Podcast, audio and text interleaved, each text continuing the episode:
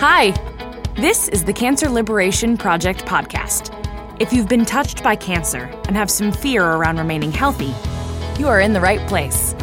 As a 20 year plus cancer survivor, Haley knows how unsettling it can be to not only hear the words, you have cancer, but also the uncertainty and fear that comes when you have been declared cancer free.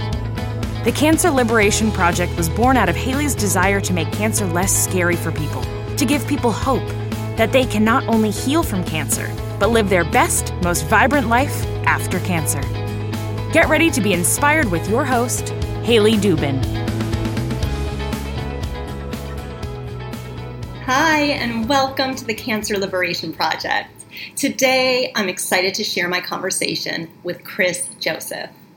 Over the last 35 years, Chris has started and managed three environmental consulting businesses, launched two fan funded music record companies, and founded a nonprofit charitable foundation. He also dabbled in philanthropy, book writing, songwriting, and magazine writing. His company, CAJA Environmental Services, is a leading environmental consulting firm in Southern California. Chris is also an odds defying stage 3 pancreatic cancer survivor and thriver since 2016. As described in his best selling 2020 book, Life is a Ride My Unconventional Journey of Cancer Recovery. He is also a co curator and contributing author to the Epiphanies Project 20 Personal Revelations. Chris is also a podcaster with four currently released including Talking Threadheads, The Epiphanies Project, Oy Vey LA, and Happy Endings Overcoming Life's Obstacles in Unconventional Ways. I look forward to sharing my conversation with Chris. But before I do, just a reminder head over to my website at revivewellness.com to get your free seven top tips to keep cancer away and feel confident in your body again. That's R E V I V E wellness.com. Hi, Chris. Welcome to the Cancer Liberation Project. I'm really happy to have you here today. Haley, thank you for having me on. I really appreciate it. My pleasure. And, you know, I'd love you to start with your story and what led up to your cancer diagnosis. What were some of your symptoms? So um, I'll start with the diagnosis. I got diagnosed with third stage pancreatic cancer in October of 2016, Halloween Day 2016. The symptoms I was having, I, I didn't think anything was seriously wrong. I was having some mild stomach discomfort that was going on for a couple months. I was also having some concurrent depression, which was odd because my life was going really well and I couldn't quite figure that out. I mean, it's pretty deep depression, not acute, normal day to day. And so there was those two things. And finally I realized, man, I should get this checked out. That's when I went to my primary doctor. He said, I'll go get a scan. And on October 31st, 2016, I did the scan and they came in and told me that I had a tumor in my pancreas and am I allowed to cuss on this podcast? Uh, sure. The, the, the shit hit the fan. You know, when when anyone gets a cancer diagnosis, it's it's pretty scary. Yeah, and especially that kind of diagnosis. So, you know, I want to go back to that depression because I did read your book, which was excellent, by the way, and it was pretty deep. I mean, you were thinking of suicide, correct? I mean, it was bad. I was. Um, I, I, remember being on a camping trip that summer of 2016 with my kids, and I had to actually go into my tent and be by myself and just try to breathe through my discomfort and and sadness. And I, I, I honestly, it was like this is so weird. I mean, again, I you know everyone has some depression. That's just human nature. But this was really really deep. And thankfully, I never got to the point of thinking about how am I going to commit suicide or anything like that. It was the thoughts of it though that were that were rampant at the time. And you found out that it was due to the pancreatic cancer. And I never heard that before. Yeah, I had never heard of obviously I'd never heard of it either. I didn't know much about cancer or pancreatic cancer.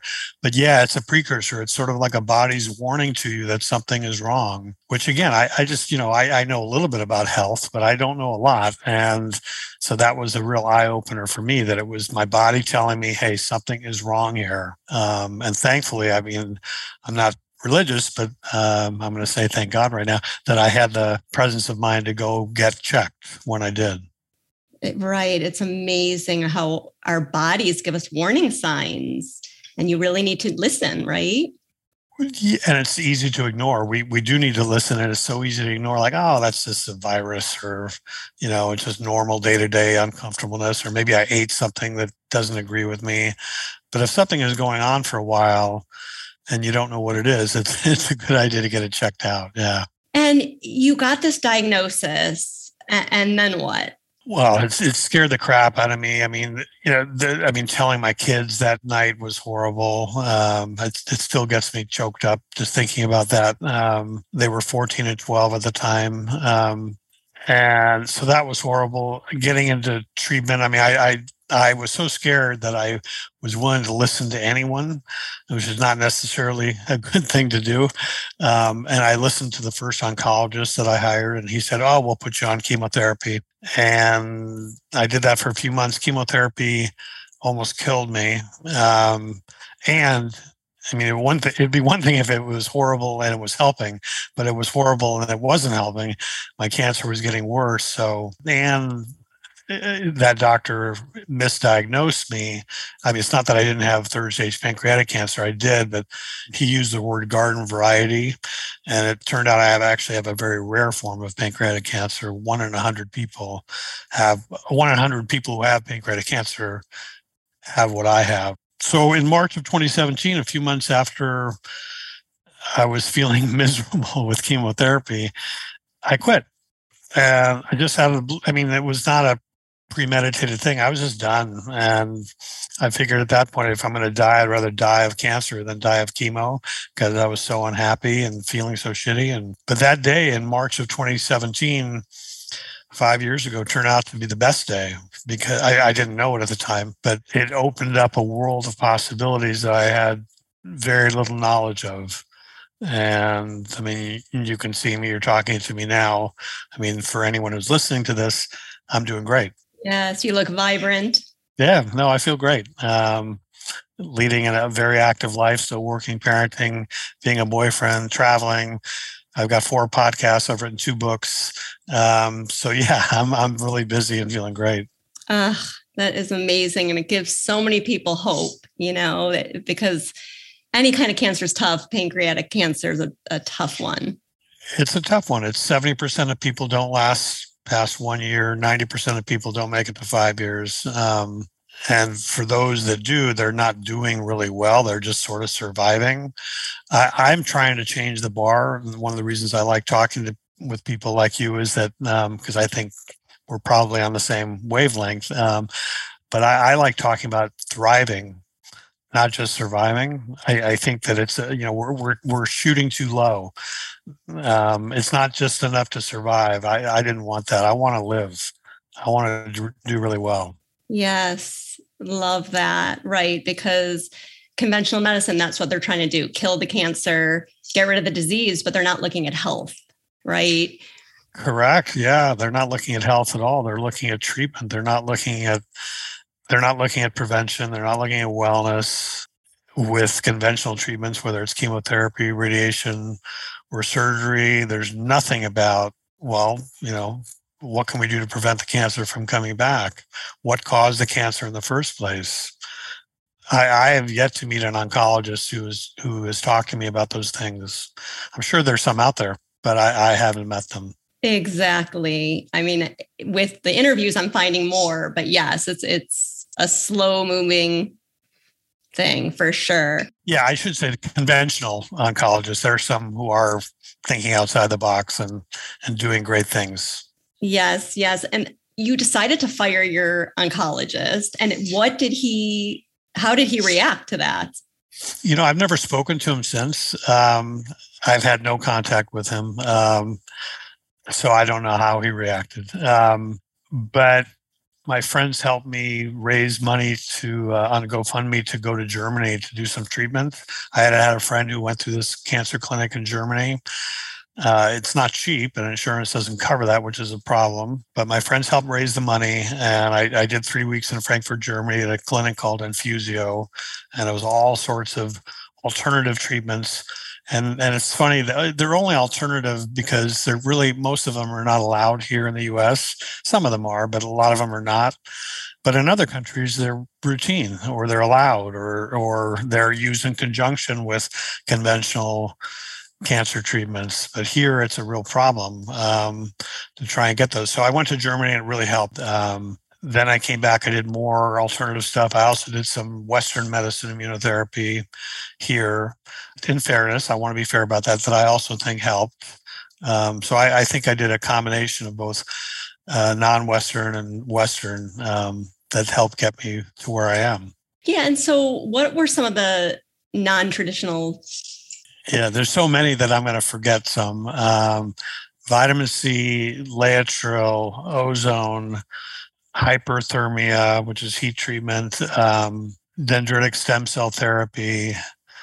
I'm forgetting about a lot of other infusions that I was getting, vitamins and otherwise. Um, mistletoe treatments, um, which is legal in some other countries, but not here. Mistletoe injections, I should say. Um, even now, I'm not doing anything with any doctors now and haven't for a while. But I I have a infrared sauna, a portable infrared sauna here in my house that I do every day for about an hour. So I get a lot of heat in my body every day. I take lots of supplements. I exercise my body two or three hours a day, you know, even if it's just walking. So there's a lot of things that I do. I, to me, it's I mean, you and I were talking a little bit before we started recording. It's a lot of work. For sure. And it never ends. It's, it's, it doesn't end after treatment, right? No. It, and it, in fact, I think I'm working hard, just as hard, if not harder now. I'm obsessed with it, which I think is mostly good. Um, probably drives people around me a little crazy, but it's a lot of work. Um, but it's worth it. It's worth it.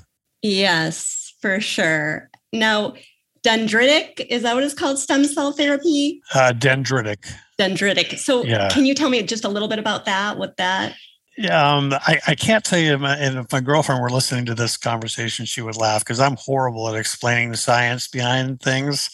Um, I, I can just tell whether something works. I can tell you whether something worked or didn't work, but I can tell you the procedure, which was taking a little blood uh, in week one, stirring it with something, and don't ask me what it was, and then coming back a week later for an injection of my same blood with uh, the dendritic stem cells in in um, the injection, and so it was just it was a very it was 20 minutes to draw my blood and 20 minutes to a week later to put it back in me. I mean, it was real simple. And did you have side effects at all? I had I've had no side effects from the um, non-Western medicine therapy that I'm aware of. I mean, maybe there's something chronic or long term that I'm not, you know, from taking all these supplements that I take, or but I, I'm not aware of any any side effects. I've had some side effects. I certainly had horrible side effects from the chemotherapy when I was doing that. And I've had some minor side effects from the Western medicine immunotherapy, but nothing like the chemotherapy I was doing. Yeah. So I just want to go back to because I know you said that he misdiagnosed you. And so you went to a different doctor who said you should have some kind of genetic testing. Was that it? Yeah, I went to my uh, regular doctor, Melanie Giesler, um, who's a DO. Um, and she had the pre- she's not an oncologist, but she had the presence of mind and the curiosity, which I think is lacking in a lot of health professionals, a lot of Western medicine doctors, but she's great. And she had the presence of mind to know what she didn't know, but to ask other people, like, hey, what should we do in this situation? And she talked to some oncologists who were sort of outside the box thinkers, and they suggested the one in particular suggested I get this this um, tumor marker, um, this genetic test done, which my regular, my first oncologist that I fired had never mentioned to me that it was even available. And that was the genetic test that showed that I had something very rare as opposed to something very um, garden variety. But it was also that test that changed my mindset. It wasn't just the results of the test, it was also, and I'm not sure I actually wrote it this way in the book, but it was like, oh, there are other ways to think about this. There are other opinions. There, there's people with with different knowledge bases that other people don't have, and it really opened my eyes a lot. That's amazing. And do you know what that genetic mutation is called? Yeah, it's called um, uh, MSI microsatellite instability. Um, again, please don't ask me to explain what it is, but yeah, it's it's it's called MSI. Right, but it's good to know, and that the I think you said you took Keytruda, right? That that was the Western medicine immunotherapy I did was Keytruda. Yeah. Okay. I, I did that for boy, it's hard to remember now, a year and three quarters, um, starting in mid 2017 to 2019. And then I had a short stint on it a few months after that. But it's been probably, I don't know, a year and a half, two years since I've been doing it. And that was real responsive, right? Yeah, I think it helps. I do. Um, the Keytruda was approved for my rare type of pancreatic cancer back in 2017, right when they wanted to put me on it. So it was fortunate um, that it had been approved by the FDA. Um, I do think it helped. I, I think um, also, if I can circle back to the other forms of traditional oncology, I think we're going to look back on radiation and chemotherapy, you know, maybe 10 years from now, 20 years from now.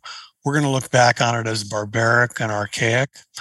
I think immunotherapy Western medicine and non-Western medicine is the wave of the future, or one of the things. I mean, there's some things that are way of the future that I don't even know about, or things that are going on now that I don't know about. But I do think immunotherapy is going to be the go-to for cancer treatments, not too far distant in the future. Yes, I, I hope so. I hope so, along with all these other methods right to get into the united states right well i mean i, I look at I, I, tell people that what i did in germany was boosting my immune system and that's another way of saying immunotherapy. It was just the non-western medicine way and now that the i'm not going to slam the pharmaceutical companies much but now that they have figured out a way to make money from it that immunotherapy is is is becoming very huge in the cancer world. Um, I, you know, there's lots of different drugs that are available. I only know about Keytruda, and I only know about Keytruda for my particular type of cancer. But I do believe that immunotherapy is going to be the way to go. I loved in the book how you talked about all the support you got and how your friends came to visit you in Germany, and and you did mention the GoFundMe page just now. But I thought that was so brilliant because a lot of people they they say, "Oh, I can't afford to do all this." There, there's no way. Yeah, it's very difficult. I mean, um, certainly one has to have a lot of money to be able to do this on their own, or to have a you know a, a circle that's willing to step up. And I was lucky enough to have that. But yeah, I mean, the system here is not based on going outside the box. They will sometimes they even fight covering what's inside the box, but it's it's it's a tough system here very, very tough. And what made you decide to write the book, Life is a Ride? After I started doing better in the later part of 2017, I started getting lots of calls from people. I mean, I mean, let's face it, people hear pancreatic cancer and they think you're going to be dead. And I thought I was going to be dead within a year or two. And, and then I realized, wow, I'm still here and I'm, and I'm feeling pretty good. And I started getting lots of calls from people and emails and texts because I was very vocal about posting on Facebook. Before I wrote the book, I, I was blogging and people knew my story. And then they realized, oh, he's doing well. And so I, I would get calls from cancer, other cancer patients or friends or family of other cancer patients what did I do? What did I do in Germany? What did I do here in LA? And I realized this is a really good story. Um, I mean, I wish I didn't have to go through it, but but now that I've gone through it, this is a really good story. And so I, I that was the first thing. I knew I had a good story.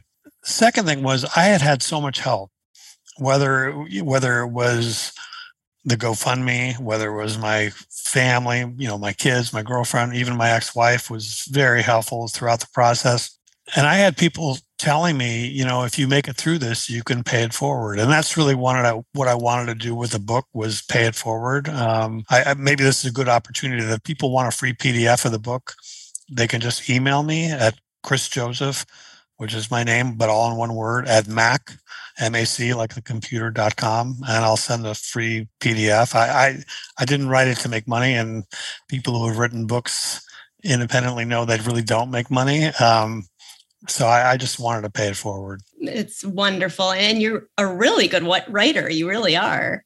Thank you. Um, I, I've written technical writing for a long time. I had never written a book before. Um, and I'll take your compliment, but I'm going to say I think I was a good enough writer. And then when you have an editor, I had four rounds of editing. I mean, so editors help.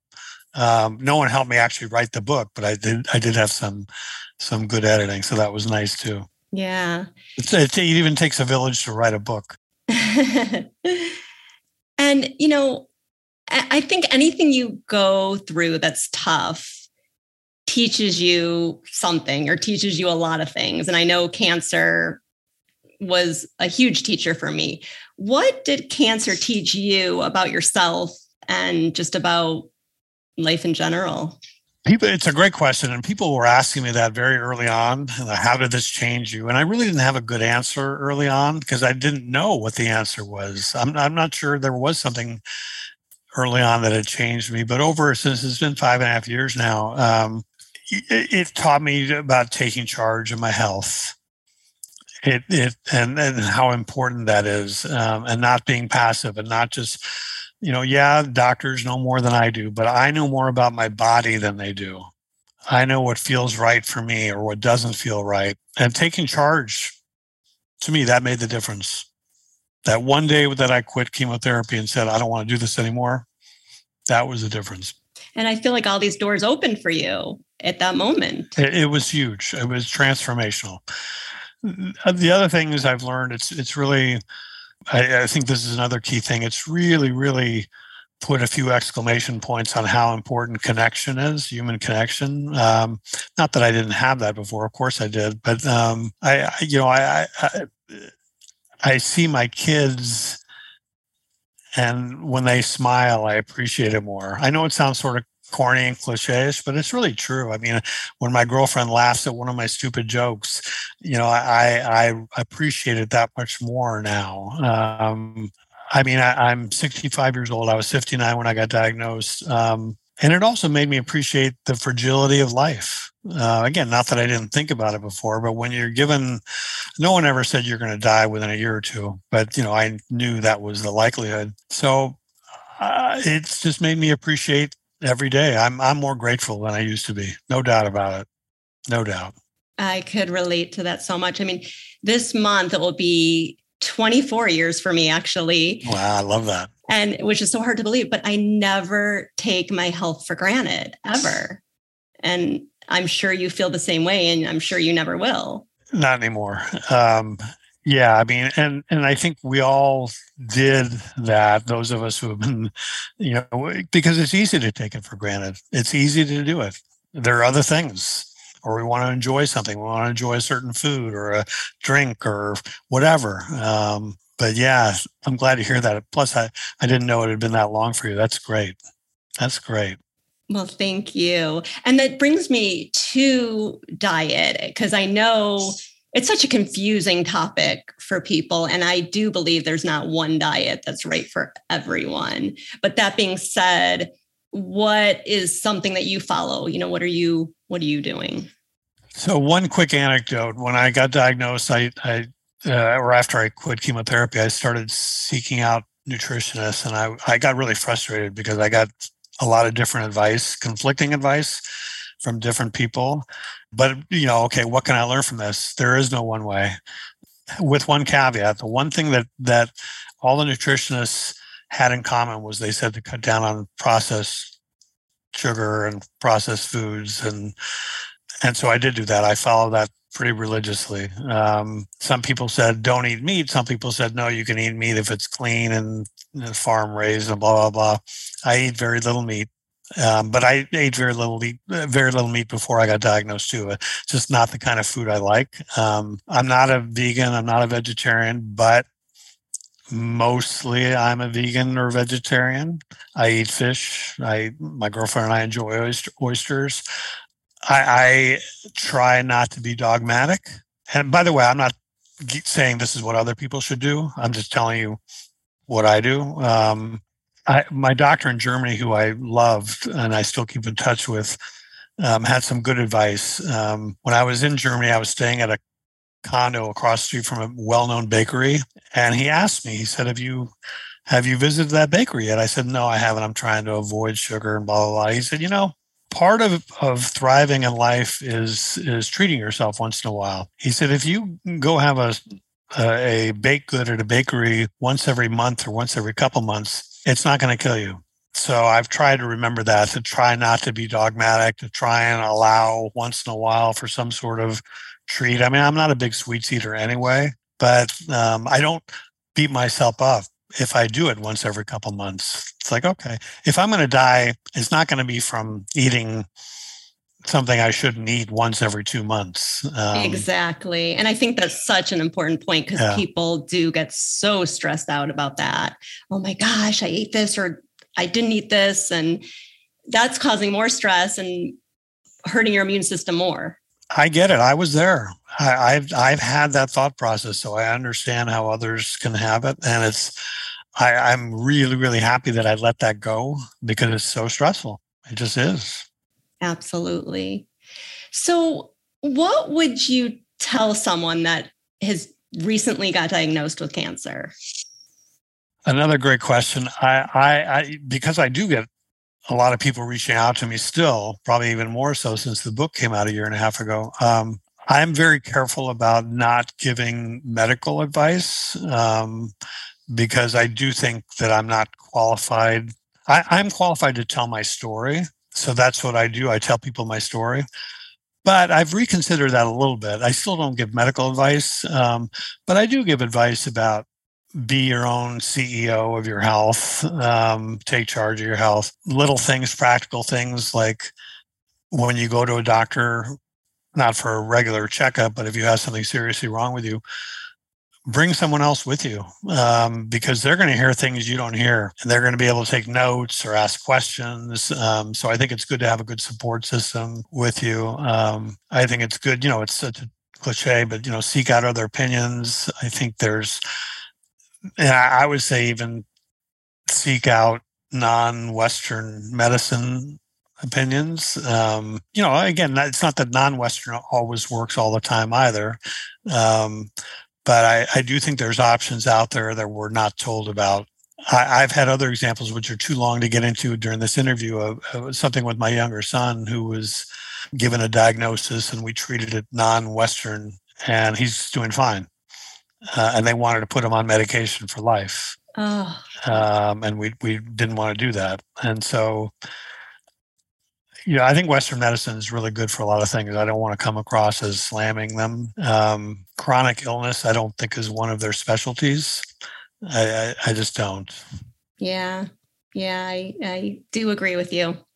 So I'm just thinking, like, if there was one thing you you gave us such great tidbits, but one thing that you would tell our audience leave our audience with, what would it be? You know, I, I mean, I've, had, well, I've never been asked that question that particular way, so I'm sort of hemming and hawing about the one thing in particular. I'm going to circle back to what I said before. You or or the patient is in charge of the decision making. That's the biggest thing. If a doctor tells you something that doesn't sound right, or it doesn't make sense, you have the right to question them. You have the right to challenge them. If they're not going to take the time to listen, to talk, to converse, to dialogue, they're not the right doctor. Mm. They are not. And I, I think there's so much to being a doctor beyond just writing a prescription on a pad. So much more. But that's a lot of that's what a lot of them do they don't have the time or they're don't or they're too constrained. So i know i've said more than one thing here i'm sorry but um no i love that because you know if they don't have empathy or, or, or a patient needs all that. And if you're not comfortable with your physician then it's probably not going to go well it, it's not going to go well. I mean, I, I, I had back surgery 30 years ago, and and that was different. I, I wanted a back doctor who was experienced. I didn't care about his personality. I wanted someone who was really cocky. So the different kind of doctors for different needs. But when it comes to cancer, thankfully I don't have a heart disease or anything like that. But I want someone. You use the word. I forgot to use it. Someone with empathy. It's so important So important. Um, thank you for bringing that up. Ah, yes, because I feel like people just listen to their doctors, like whatever they say, and they think they're God and I can't deviate. And they don't listen to their intuition and, and think, like, you know, they're really not empathetic. They're really not listening to me. So it's really important. Most doctors, I know you know this, but um, mo- most doctors are not trained in nutrition. They have very little knowledge of how what we eat or what we don't eat impacts our health. Um, and that's a big thing too. Big, big thing. No doubt. I mean, there's just not one thing that that helps, right? You have to look everywhere. Look at all the pieces. Yes, I think that's right. It's a, it's it's a big jigsaw puzzle. but to, to circle back to what we talked about earlier, it takes a lot of work. No doubt. It's you know it's it's it's kind of easy to say, okay, I'm going to listen to what that person says. Yeah, okay, they're going to make me better. I, will tell you one other quick anecdote. Uh, I've had some doctors tell me that what I have done, well, it's not proven.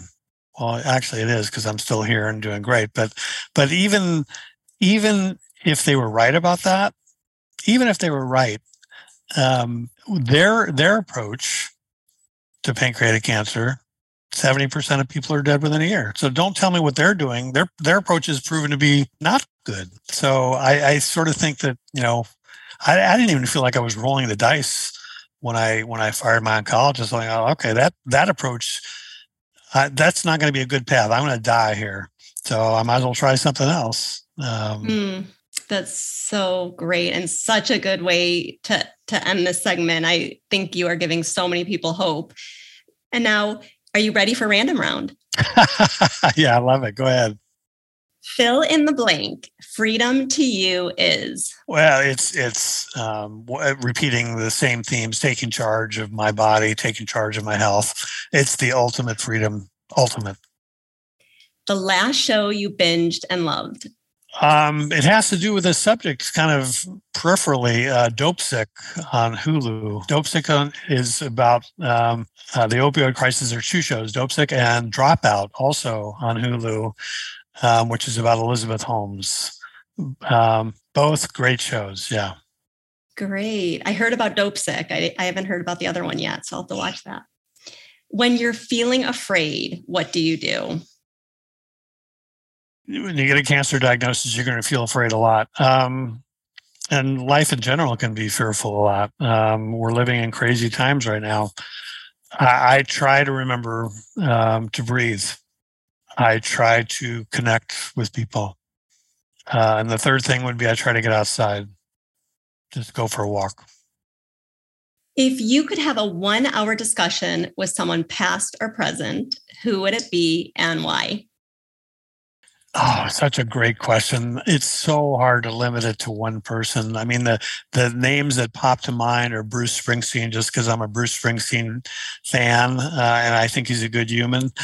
Um, yes. I, I, not that I agree with everything Barack Obama did, but I, I think he's a good human, and I, I wouldn't necessarily even want to talk to him about what the, what being president was like. I'd want to know what, what were his struggles while he was president. I would want to know like what hasn't he told the country about how what that experience was like. But so I would say those two, yeah. Ooh, that would be great. He, he should be on your podcast. Both of them together should be on your podcast. that would be fantastic. Yeah. What is your favorite go-to snack? I'm not a big snack eater, but if I do eat something during the day in between meals, I'm, I'm very um, regimented. Um, I'm not, again, I'm not suggesting other people should do that, but um, I'll eat some nuts or a piece of fruit, just something to, to tide me over. What is one simple thing that brings you joy? I, do I have to limit it to one? I know it's hard. Uh, you know, my my younger son is my older son's off to college. My younger son is 17 and still living here at home, and and he's bringing me a lot of joy right now. Aww, just cherishing that time together. Yeah, I'm not sure I'm bringing him a lot of joy, but he's he's bringing me a lot of joy. What's on your nightstand?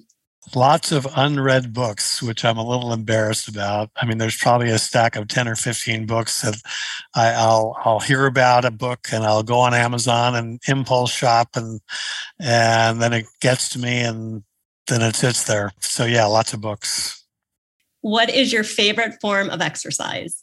I do a lot, whether it's yoga, uh, um, meditation, not exercise, but um, yoga with meditation, TRX, Pilates, walking, hiking. What's one thing you're really grateful for in your life right now? Clearly, I'm not good at answering one one thing because I'm giving you. Uh, what's one thing I'm grateful for? I'm grateful for my health. I, am absolutely grateful for my health. Um, especially getting through COVID. Um, it, you know, again, we're living in odd times right now, but yeah, it's it's without question, it's my health. And lastly, where can people find you? Uh, I'll, I'll repeat the email address: Chris Joseph, all one word, at Mac M A C like the computer.com. I'm on Facebook, Chris Joseph in Santa Monica or something like that. On Instagram, M Mr. Mr. Chris Joseph. I think that's what Instagram uh, the Instagram handle is. Um, I have a website for the book, lifeisridebook.com. If, if if they Google me, they can find me. Perfect. And I'm happy. I'm I'm happy to talk to people and help. I really feel like I want to continue to pay it forward. Well, just by being on, you're helping so many people. So thank you so much. And it was such a pleasure to talk to you. Likewise. Thank you for what you're doing. I very much appreciate it. That's it for today's episode. Thank you so much for tuning in. If you enjoyed this podcast, please rate, review, and subscribe. Doing so will really help this podcast get noticed and will help us to inspire more people. And remember, the sky is the limit when you take your power back when it comes to your health.